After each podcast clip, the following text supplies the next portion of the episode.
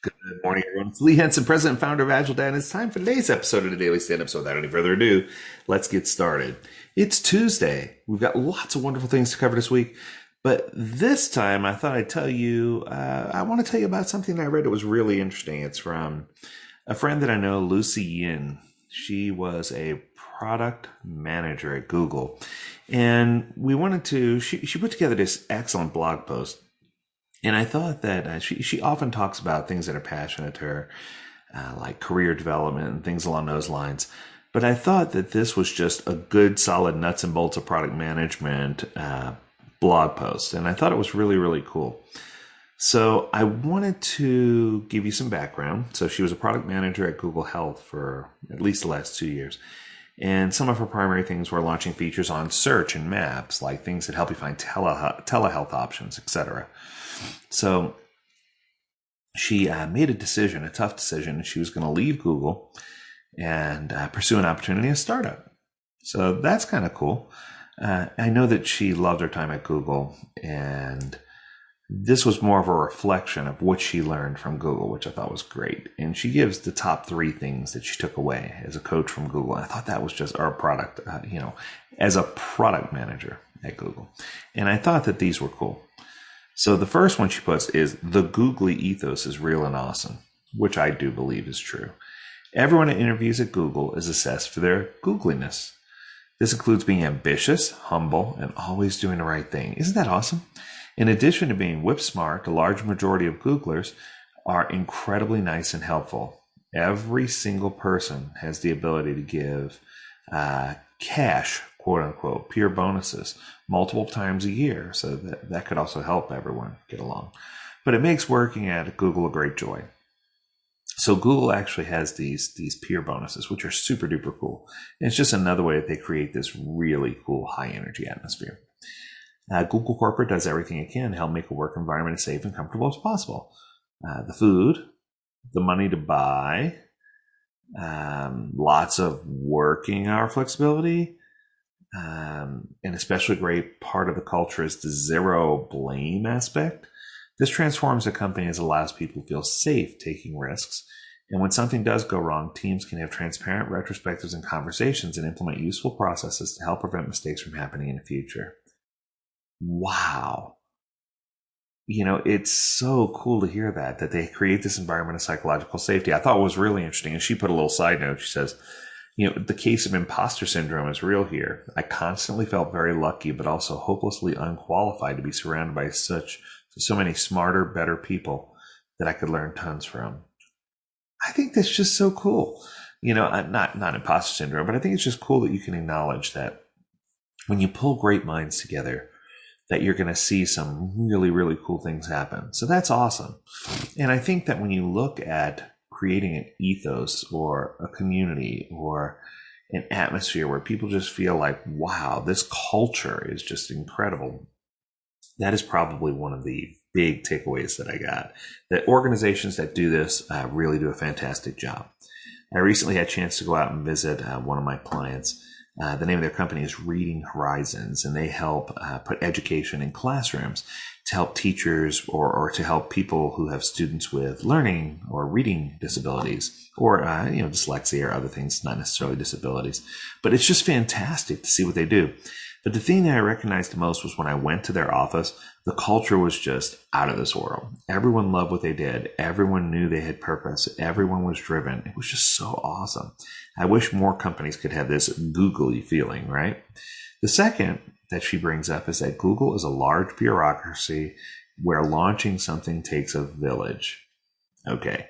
So she's quick to point out Google is a 180 billion plus dollar revenue company. The downside of doing something that harms its golden goose, ads, search, maps, etc., is extremely high. Thus, there's a very extensive process uh, in place to rigorously check, limit any potential user harm, production defects, PR risks, etc. Uh, PMs need to be patient as this process sometimes can take months. As a result, things take a long time. This is not unlike any large co- any other large companies, and I'd imagine Google is more is likely more agile than other companies similar in size. These processes are important for the user experience, whether it's making sure the search experience stays web fast or that user privacy is meticulously preserved according to various state and country level regulations. Now, this was interesting because I love that she pointed this out because to me, when people ask me what company's doing Agile really well, Google's one of the first one that comes to my mind because they really do a fantastic job. Now, their release process and their release cycle, even though they seem very nimble, is often heavyweight. And I believe this is what she's talking about. And it's okay because I think when you are Google, you need to make sure that you're doing the right thing. And I think that's where she was going.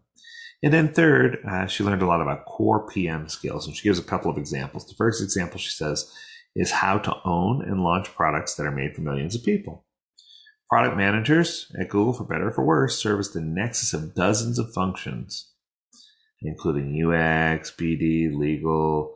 Uh, they own product roadmaps, and you have to learn aspects of everything, including running a cross-functional process to a product vision and roadmap uh, how to conduct user research studies, design and you uh, design using a scalable, thoughtful UI, engineering production to support billions of pings, uh, pitching and signing partners, and crafting a nationwide marketing campaign. I mean, that alone is just enough, right? But there's there's so much more. But when you're thinking about everything that Google does at Google scale, it's it's pretty cool. You're, you're not thinking of just applying this one feature for tens of thousands of people, but for billions of people, which is kind of awesome. Second one she pointed out was how to set a higher standard or pivot, uh, pivot the team and do something new. It's kind of hard because this is this is one of those love hate things. She said, at times I felt bad or unqualified asking for an extra analysis from data science or another review um, at the UI or another revision at the UI.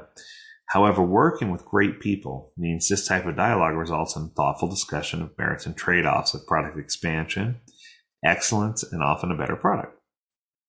My product director halted a launch because she felt a feature should have more options for vulnerable users on Medicare or Medicaid. That's a good example. As a result, our team came up with a solution in 24 hours, and an extra bit of thoughtfulness made this product much better in the long term.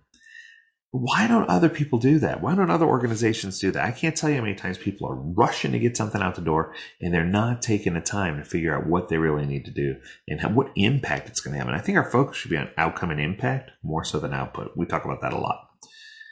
So another one she points out is how to relentlessly hunt down and flesh out new roadmap opportunities. Product managers at any moment are grappling with a thousand directions that their product roadmap can go. That can feel overwhelming. No kidding, right?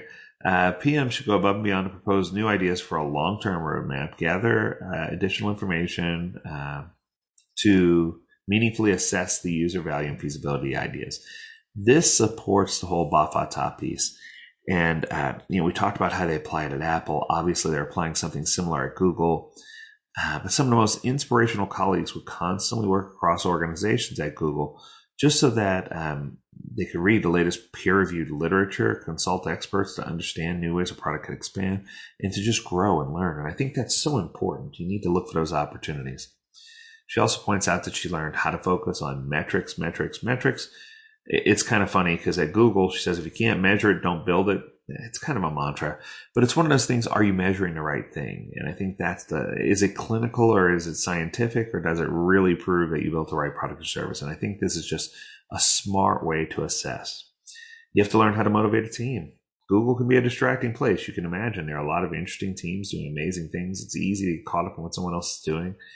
You have to go in and have the right mindset. And finally, uh, she said that you learn how to scale a product organization because scaling, I, I mean, Agile's behemoth, let's just call it, or um, Agile, Agile is behemoth, but Google's behemoth, behemoth.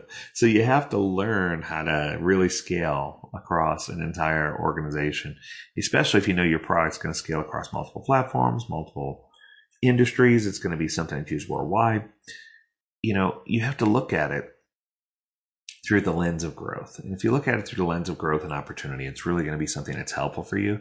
And I think that's something that a lot of really or large organizations, you know, don't don't take enough time to assess and and they worry so much about it later that it causes them grief in the end. So I think this advice is sound advice, whether it's Google product management or product management at your company. I think a lot of these principles still apply.